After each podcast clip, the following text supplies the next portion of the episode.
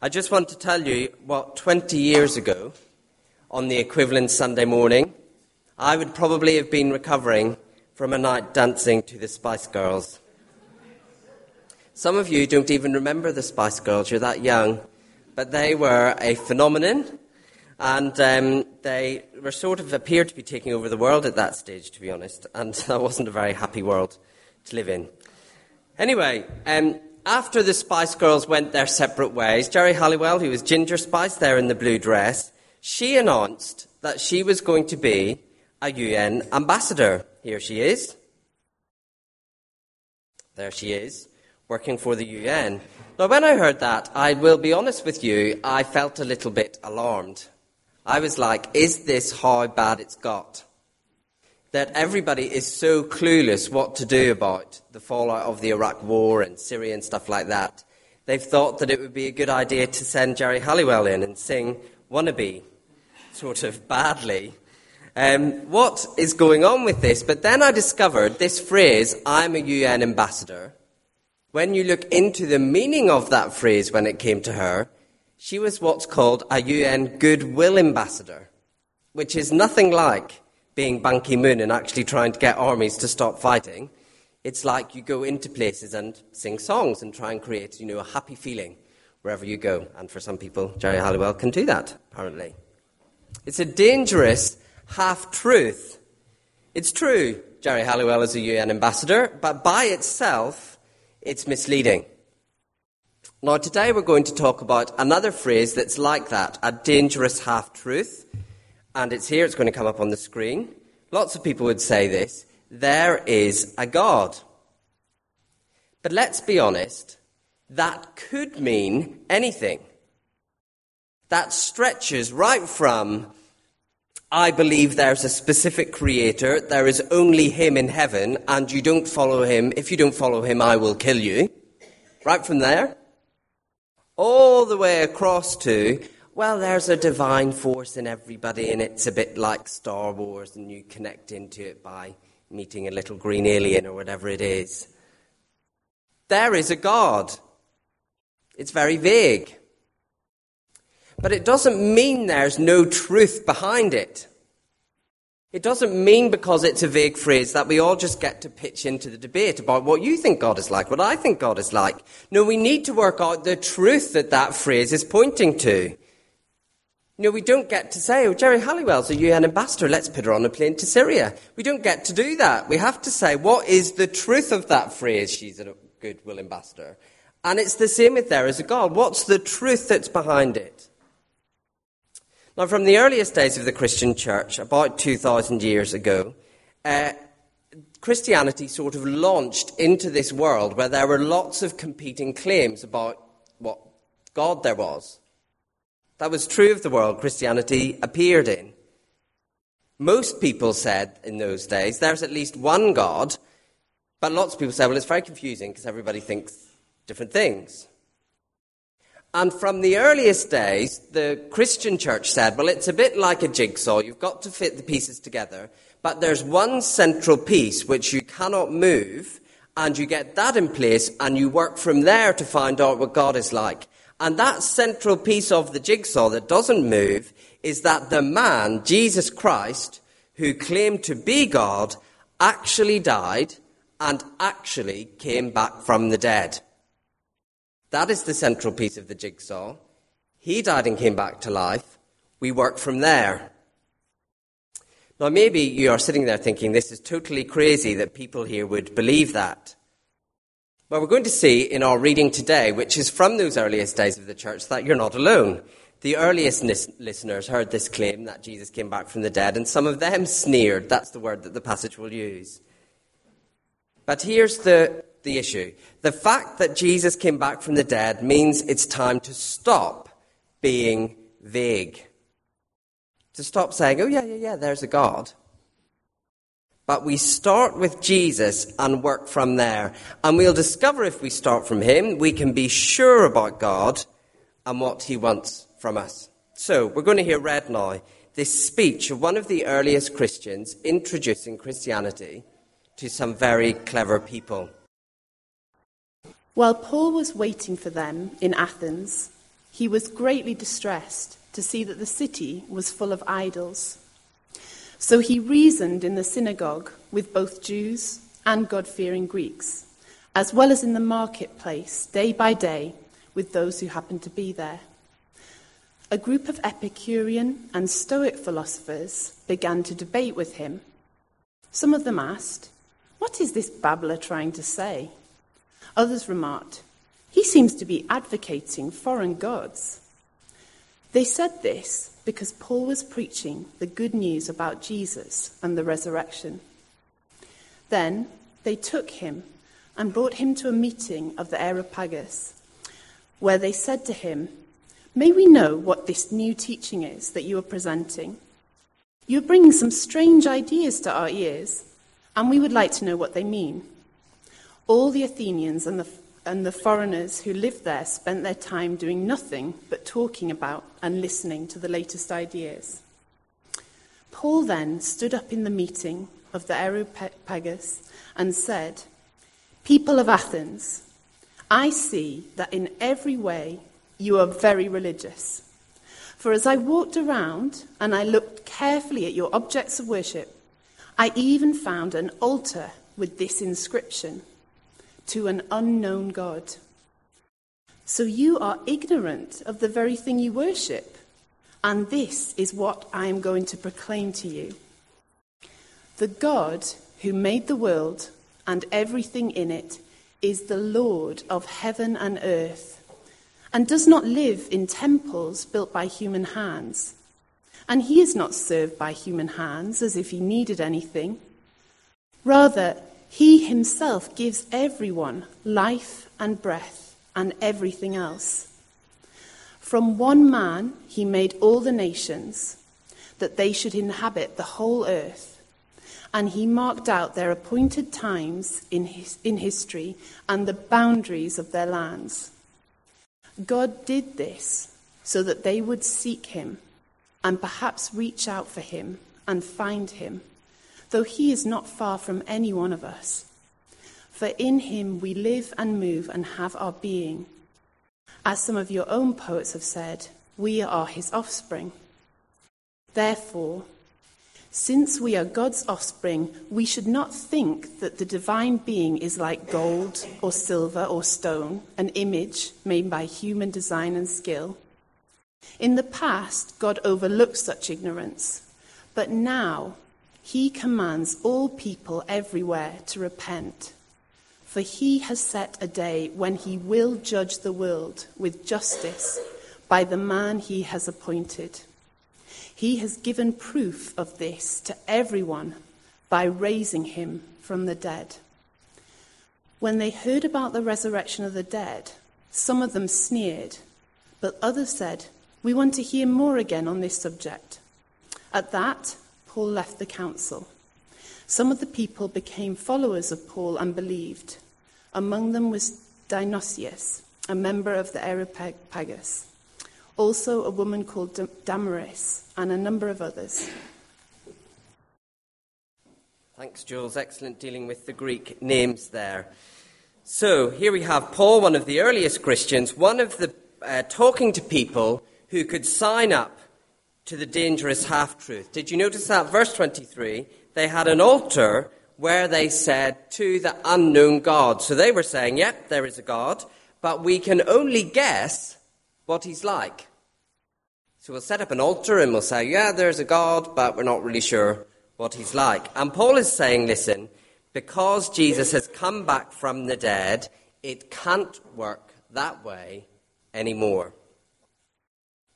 Now, maybe you're here today and you're one of those people, those people, we all know them, who are just like, oh, well, it's nice to be at church. But this God talk has nothing to do with me because everything, as far as I'm concerned, is scientifically proven. It's about hard facts and none of this wishy washy faith stuff. Well, the Epicureans who get mentioned in this passage, that was also true of them. They didn't believe of anything that wasn't material, but Paul still addressed this talk to them because they couldn't deny that they lived in a world where most people both did believe something and really wanted to believe in something, confused as they are about what he's like.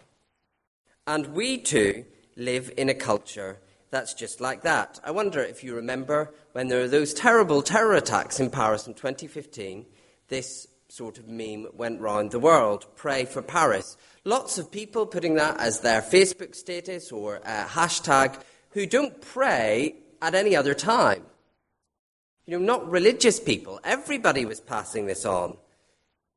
And there were some people, I don't know whether you remember, who were a little bit sort of snarky about it and said, What's the point of praying for Paris? This was all religion's fault in the first place. And maybe you think that, but you can't deny that it's there. This longing for there to be a God who will help us. In our culture, like all cultures, there is an urge to believe something, an altar to the unknown God. But beyond thinking that there is probably a God, there's just confusion. If you'd asked someone who put that up in their Facebook feed, Pray for Paris, if you'd said to most people, Who are you praying to? They would have said, oh, I'm not really sure, or, or maybe just a lot of conflicting answers. It's strange, isn't it, that in Athens, as today, there is confusion amongst intelligent people who wouldn't put up with confusion in any other area of life but ready to leave this sort of vague and undefined. And Paul says, no, no, no, let's not do it. If you're clever and you spend your life working things out and discussing ideas, let's discuss this one too. Let's work it out. I hope some of you will be willing to do that as well. So, Paul, this early Christian, is pointing out to these people it's not satisfactory to say there's nothing there, because basically no one really believes that. Neither is it satisfactory just to accept a whole lot of vague and contradictory things about God, just to say, yeah, yeah, there's something, but we just don't know what it is. Paul says, listen now that Jesus Christ actually died, and Jesus Christ actually came back to life, and given what he showed us about God, there's three things you need to stop thinking. I wonder, did you spot them in his speech? The first one is this creators don't need houses. It's strange, isn't it, that when we feel our need of God, this strange figure beyond us who dogs us at every step, we tend to end up doing something religious. I put a picture there of uh, this church saying, We are the House of God Church. Picture of cathedral which has a sign at the door saying, Welcome to the House of God.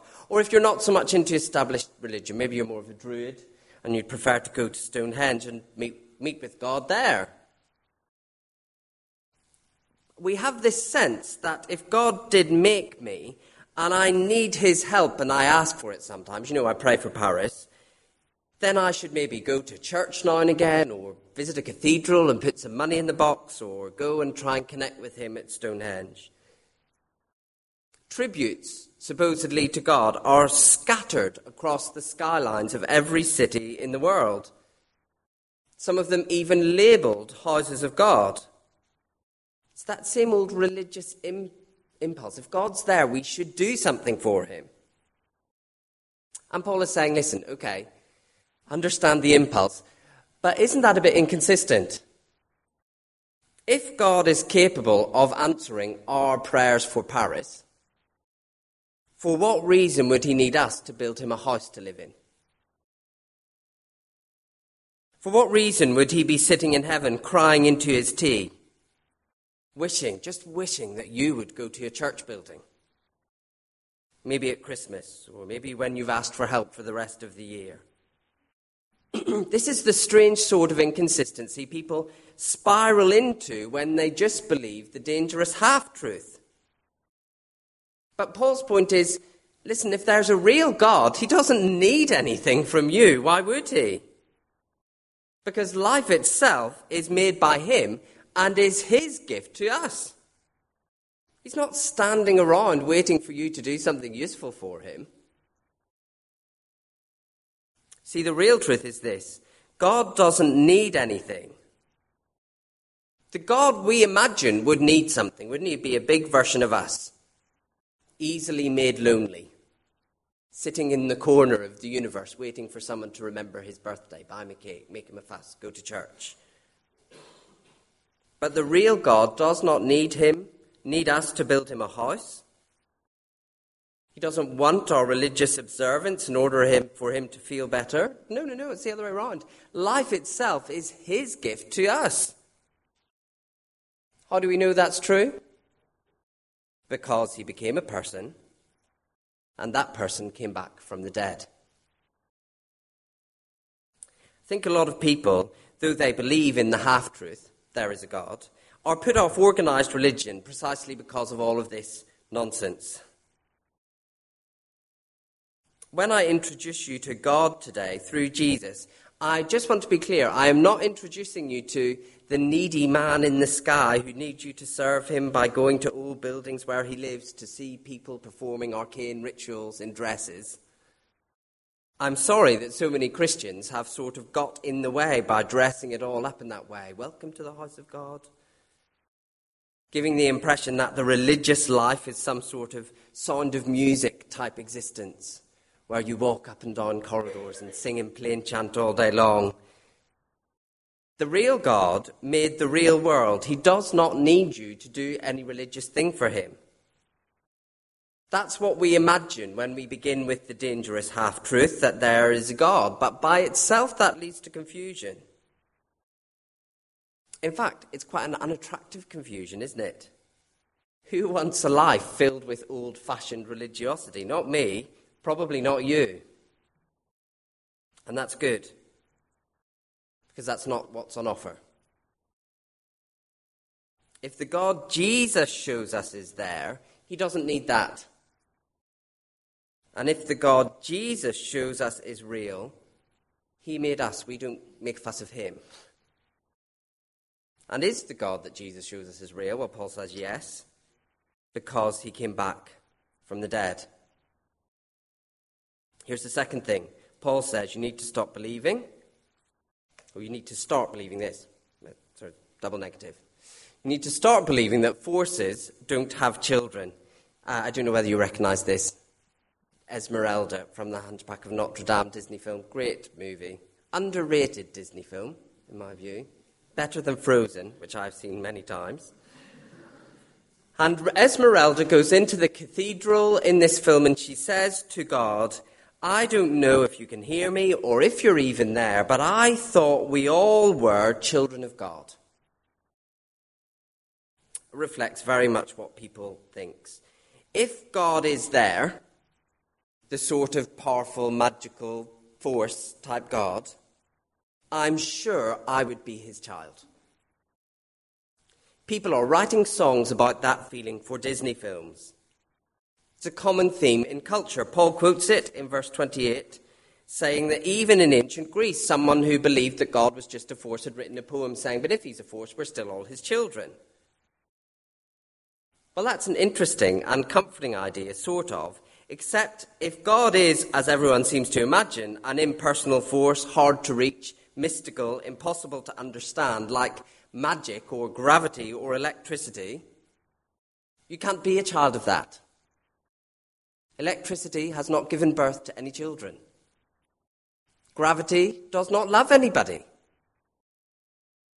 Forces don't have children. That's what Paul's saying here.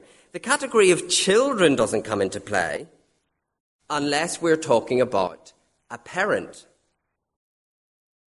And Paul says the idea that we're God's children, that we're made to relate to Him, that idea is right. We are made to do that. But that means we need to ditch the other idea that doesn't go with that, that God is just some sort of electrical force, impersonal out there. Impersonal forces don't have relationships. So you're right to sense you're supposed to be God's child, but that means you've got to rule out this vague mystical idea of God. The real God does long for us to be his children. That's why God used his creative power at all so we would relate to him. Paul says he's not far from us, he's not hiding. But perhaps you don't find him because you're looking for the wrong thing. You're looking for electricity, you're looking for the force from Star Wars instead of God the Father. We think if God's there, he must want some religious observance, a miserable, boring ritual to make him feel appreciated. In fact, God is in himself a relationship of passionate, giving, personal love, and he has made us so that we can know him. So we can join into that relationship. In fact, it's not very far away from any of us. Anybody can join in that relationship today. It's not hard to know God at all. Oh, it is if you just begin with the only the dangerous half truth that there is a God. That will get you nowhere. But if you begin with this sense that we are supposed to be God's children, well, it means whole lot of wrong ideas of God are ruled out. No magnetic impersonal forces have children. Great, you know, it would not be a point of celebration that I was God's child if God was like gravity. There's nothing to celebrate there. But say there's a perfect Father in heaven who wants to adopt us into his family of self giving love. Well, that's better news, isn't it? Who wants to be the child of an impersonal force? Not me. I guess not you. But to think there is a God who, by his nature, loves us, who has made us, not to serve some life reducing religious purpose, but so that we could reach out to him and find him. And that sense that we're made to be his children is more amazingly true than we could possibly imagine. The half truth, there is a God, is misleading. Here's the real truth God is eternally a father. And how do we know that? Because the one who was always his son, his child, became a person Jesus Christ. And that person came back from the dead. Here's the third thing got to stop, start believing. Oh, yes, I wanted to tell you this story. Didn't make it into my notes, but it's a great story. Um, this week, I was standing exactly there where that picture shows on this pavement. And someone came up to me and said, oh, We're really sorry, we're really lost. We're looking for the Anglican Cathedral. and I was like, There's a hidden camera here somewhere, isn't there? So I sort of played along a bit and said, Oh, you're looking for the Anglican Cathedral. Ha ha ha. Uh, hope you have a nice day. And they were like, no, really, we're looking for the Anglican Cathedral. And I was like, maybe they're confused. So I said, is it the Catholic Cathedral you want? That's at the other end of this road. And they said, no, no, no, we're looking for this one. Got out a map with a picture of the Anglican Cathedral on it. And I said, oh, I, I, it, it's just here. And they turned around and looked and were like, oh, that's the Anglican Cathedral. now, Paul is saying, since Jesus has risen from the dead, it is like that with God. It's not that God is far away. It's not that God is hard to recognize. He is right there with us, and He has shown it by raising Jesus from the dead. Stop wandering around asking where He is. Third thing that we're going to see God isn't subjective. Verse 29. Here's the thing Paul says if God is real and is like this, we have got to stop imagining for ourselves what he's like. Verse 29. Therefore, since we are God's offspring, we should not think that the divine being is like gold or silver or stone, an image made by human design and skill.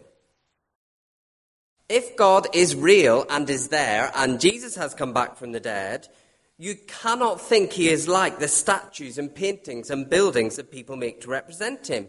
Because how could those be accurate if he's the one who made us? If he made us, we don't get to make him. He's really going for the jugular here, Paul, isn't he? Because you remember at the start of the story, there are loads and loads of statues, apparently, of God in this city. So he's not, you know, playing a, a, little game here. He says all of this business of people from different cultures expressing their thoughts about God in different ways through statues of Vishnu and Native American totem poles or stained glass windows. Paul's saying it's not that they've all got a little bit of insight, it's that they're all wrong. It's pretty hard going, isn't it? We can't design or imagine what God is like because we didn't make him, he made us. So, those things are very wonderful uh, insights into the diversity of human cultures, but they don't tell us anything at all about God. How could they? Because God invented people, people didn't invent God. There's no cultural snobbery here, by the way. Maybe you think, oh, yes, those foolish people in other parts of the world who make statues of God. People in the West tend to be less into making statues of metal. Our statues are mental. That is, we say, I will believe in God as long as he agrees with my pre decided view of this. What I think about sexuality lets me do what I want with my life. Yes, yes, then I'll believe in him. But do you realize you can't actually do that with people who are real? Say you met me this morning, and I said, Hi, I'm Morris, and you said, I will believe you're real if you're called Fred. I just can't change the fact that's not my name. The problem with you believing in me because you won't believe in my actual name, that problem resides with you. If God is a fact, then we don't get to invent him. Personally, uh, I've met people, uh, as I engage people who aren't Christians, who come up with this type of thing all the time. I believe that God is a sort of force in the world, but I believe we're all God's children. And also, I believe God really loves all the things I love and hates all the things that I hate. What a coincidence. You don't get to say to your parents uh, when you're 18, okay, I'll turn around to them and say, You can be responsible for creating me as long as you have ginger hair. Then you can be my parent. I will believe you're my parent if you have ginger hair. No, I'm afraid your parents' biological parts created you. You don't get to choose that. If God made us, we didn't make him. We don't get to design him. It is just as Paul says, and again, he doesn't hold back in verse 30 ignorance. The thing is, I guess that it's fine to hold a whole lot of mess of contradictory beliefs if they're the only ones you've got. It's all very well Paul coming in and chucking grenades at the beliefs the Athenians have, but if it's going to make a difference, he needs to have something better. And Paul says he does. And because of that, God says, change your mind. You see, if all we have been left with was our impressions of God we've gained from the world to discuss and swap, well, there would be every reason to point to God and say, You can't expect us to know you accurately because we've never met you. We have as much chance of knowing you as we have of knowing the architect of this building from the way it's designed, and that's not a very good chance. But that's not all we have. Paul says, God came in the form of a person, Jesus Christ. Could he have made it any easier? to understand what he's like. He came in the form of a person. He lowered himself to be like us so that we could see perfectly what he loves and cares about. We can see in Jesus Christ that God made everything, that he has a personality, that he invented us. We didn't invent him. Jesus, God as a person, expresses that clearly, compellingly, beautifully. What's more, he made it clear what God thinks is important. And Paul says in verse 31 one day he, that man who is God, will judge the world with justice. But this is where lots of people get a bit turned off. Don't like this idea of anybody judging anybody else. In our culture, being judgmental is the sin that offends everyone. And the God that I imagine wouldn't be judgmental.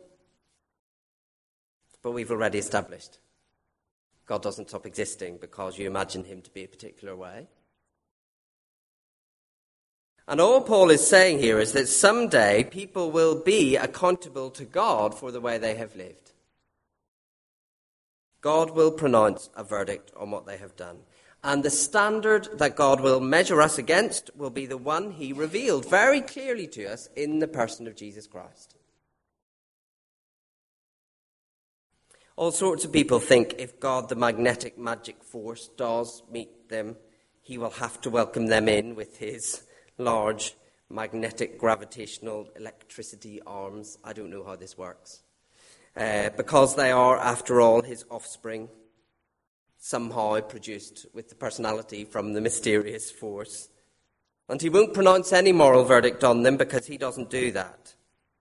Although we do want him to answer our misdirected prayers morally. It's very confusing, but it will be okay. That mess of inconsistent beliefs have had their day, Paul says. God has made his standard very clear by coming and living out in the person of Jesus. And one day he will hold us to account to that standard.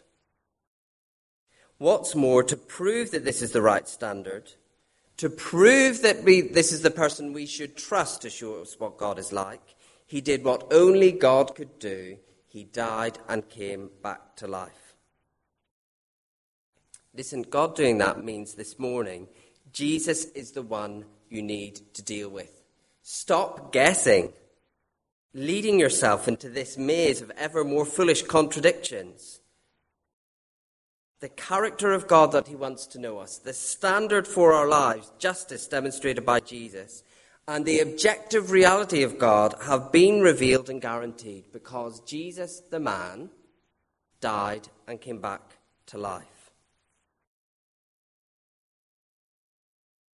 You know, some people hear that claim of Christians that Jesus actually came back to life, and you'll see in verse 32 they sneer.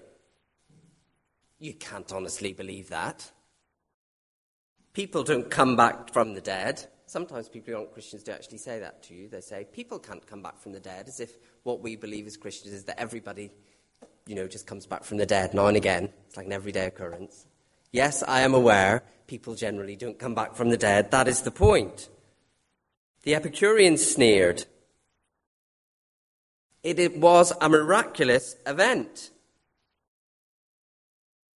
We, we can't prove it scientifically if that's what you're looking for because it only happened once. That's the point. Be foolish to sneer for that reason. You'll see in the passage there were some who said they wanted to consider this, and some who believed Paul's message, even amongst these very clever discussers of ideas.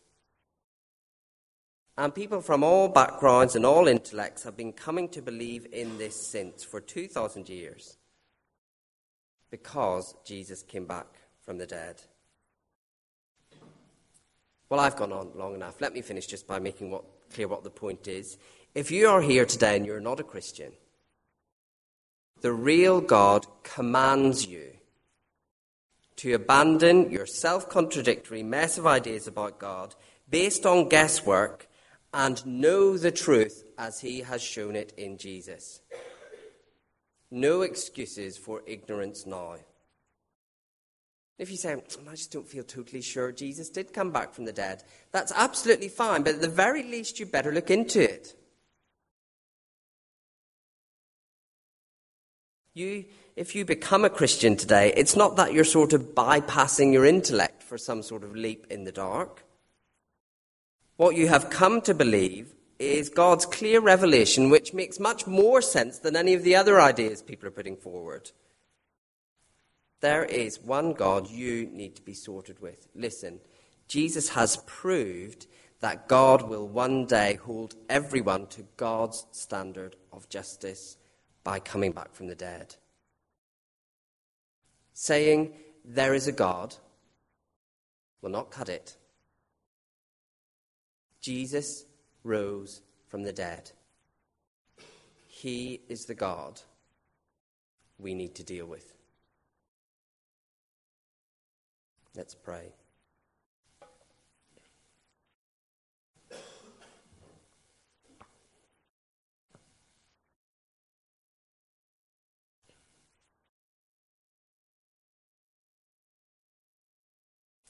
We pray, Heavenly Father, for your help in sorting out our wrong ideas to fit them in with what Jesus shows us is true.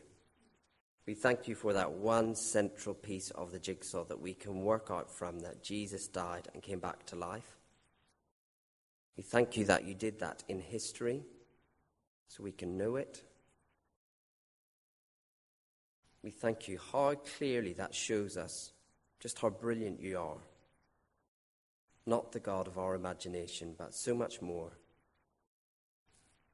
And so we pray you would help us repent of any ignorance, any wrong ideas, and trust you, the real God. Let's take a few moments of quiet to reflect on what we've heard. So just raise your hand if you have anything, a question or a comment you'd like to make, and Morris will try and answer. Yes, Kat. Yeah. So people um, make statues, and there are lots of different religions out there. Why does a God who is a personal uh, and loving God um, allow these different uh, people to make such statues and there to be different religions? It's a really great question, and in a sense, that's the type of question that we have to approach with some humility, um, where we're sort of saying, Why would God do this?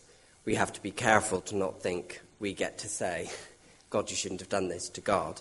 In saying that, I think there's a couple of answers to that. Um, it is interesting, isn't it, that he says in the passage, In the past, God overlooked such ignorance, but now he commands all people everywhere to repent. Which I think does, I think there's some acknowledgement there that up to Jesus, there was some justification, um, especially considering that up to Jesus, God's people themselves had done such a terrible job of showing the world what he was like. So that's the first thing to say, um, that there is that hint in the passage. Today, I think, why doesn't God just now sort of say, everybody down to me, Jesus, you know, it's sort of like, I am the dictator, you all bow to me now it sort of gets to the heart of what God is interested in from us. So I quite agree with you, God could do what he, you've suggested, which is just force everybody to bow down to him. But it does seem to, what we learn about God through Jesus, that what God is interested in is us choosing to relate to him. We all know the difference, don't we, between um, a forced marriage and a chosen marriage. Um, some people might have experience of either or both of those things actually in our congregation. And there's something wrong with the forced marriage. It doesn't respect the personhood of somebody involved. And I think there's something like that going on in God, allowing people still to reach. In saying that, I think one of the reasons that Christians are so committed to taking this message beyond the people who already know it is because we think the time for ignorance is past. So hopefully we're not hypocritical in that. Great question. I could talk about it all day, so I'll stop. See if there's any others. So, not everyone um, has had a good family experience with their parents. And so, how do we meet that with um, a loving father that's shown in Jesus? Yeah. So, for some people, the idea that you're God's child is quite a terrifying idea because being someone else's child has been a really awful experience. Uh, I'm quite sure that's true. Sorry I didn't have time to address it because I'm sure that has been the experience of of lots of people. Um, I think the first thing I would say is it's true actually for everyone, even the people with the best parents, to not have parents as good as God as a father. And so we'll all be looking past the failures of our parents to see them as only a little shadow of the real fatherhood of God. So we all have that experience. I find that quite a sort of sobering thought as a parent. Um, but it's, it's true to some extent for everybody. I realise there are some people in much more extreme situations where they just haven't had good fatherhood at all. And the thing that I'd want to say again is the relationship you need to look at between to discover what it's like for God to be a father is Jesus' relationship with his father rather than your relationship with your father or mother. And that, it seems to me, is why God the Son came into the world, uh, not God the Father who knows? But uh, one of the reasons is so we could understand what it is like to be God's child by observing Him. And so I think, again, what I'd want to say is that's, that's the central piece of the jigsaw, that's the place to start. And I think what lots of people have found over the years who've got incredibly dysfunctional relationships with their parents, or maybe they never knew their parents, maybe their parents died when they were young or something like that, is that knowing there's a father like that can actually bring some measure of healing to that situation. But I think, I think that's why it's the son who comes into the world, because it's being God's children we have to learn to be. It's a great question, thank you. Any others? Good ones today? Yes, Yes, so great question.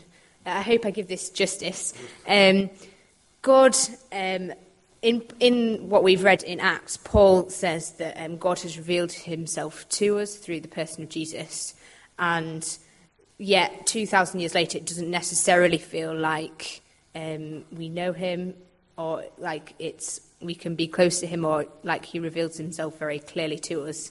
So, how do we reconcile those two things together? Yeah, that's a great question. Thank you, Lewis. And um, 2,000 years is a long time away. So none of us have lived to see both now and then, and that's right to acknowledge that. I think the point Paul is making here is to these people, you know God's near. So he quotes their own poets saying, For in him we live and move and have our being. And what he's saying is, everybody who thinks there is a God thinks he's somehow near us. So there's, there's a whole separate issue of people who don't think there's God at all, which is slightly different. But it's interesting that Pray for Paris thing is an amazing example, isn't it? It's like just say you think there is a God who made the world, why would he be interested in some people dying in Paris? But we have this sense that if he's there, he is. So I think that's the point he's making, is not Jesus' death makes it close to us, but rather that sense you have that God must be close to us is, is shown to be true because he became a person and died and came back to life. Um, and I think that is true for people who do believe there is something. When you chat to them, it's nearly, you know, very few people believe there's something, but it's so far and distant away and has nothing whatsoever to do with what we are doing here. And so, what Paul's using that as a way in and say, okay, well, if he's close, what is he like? So, yeah. Great question. We should probably stop, shouldn't we? Yeah. Great.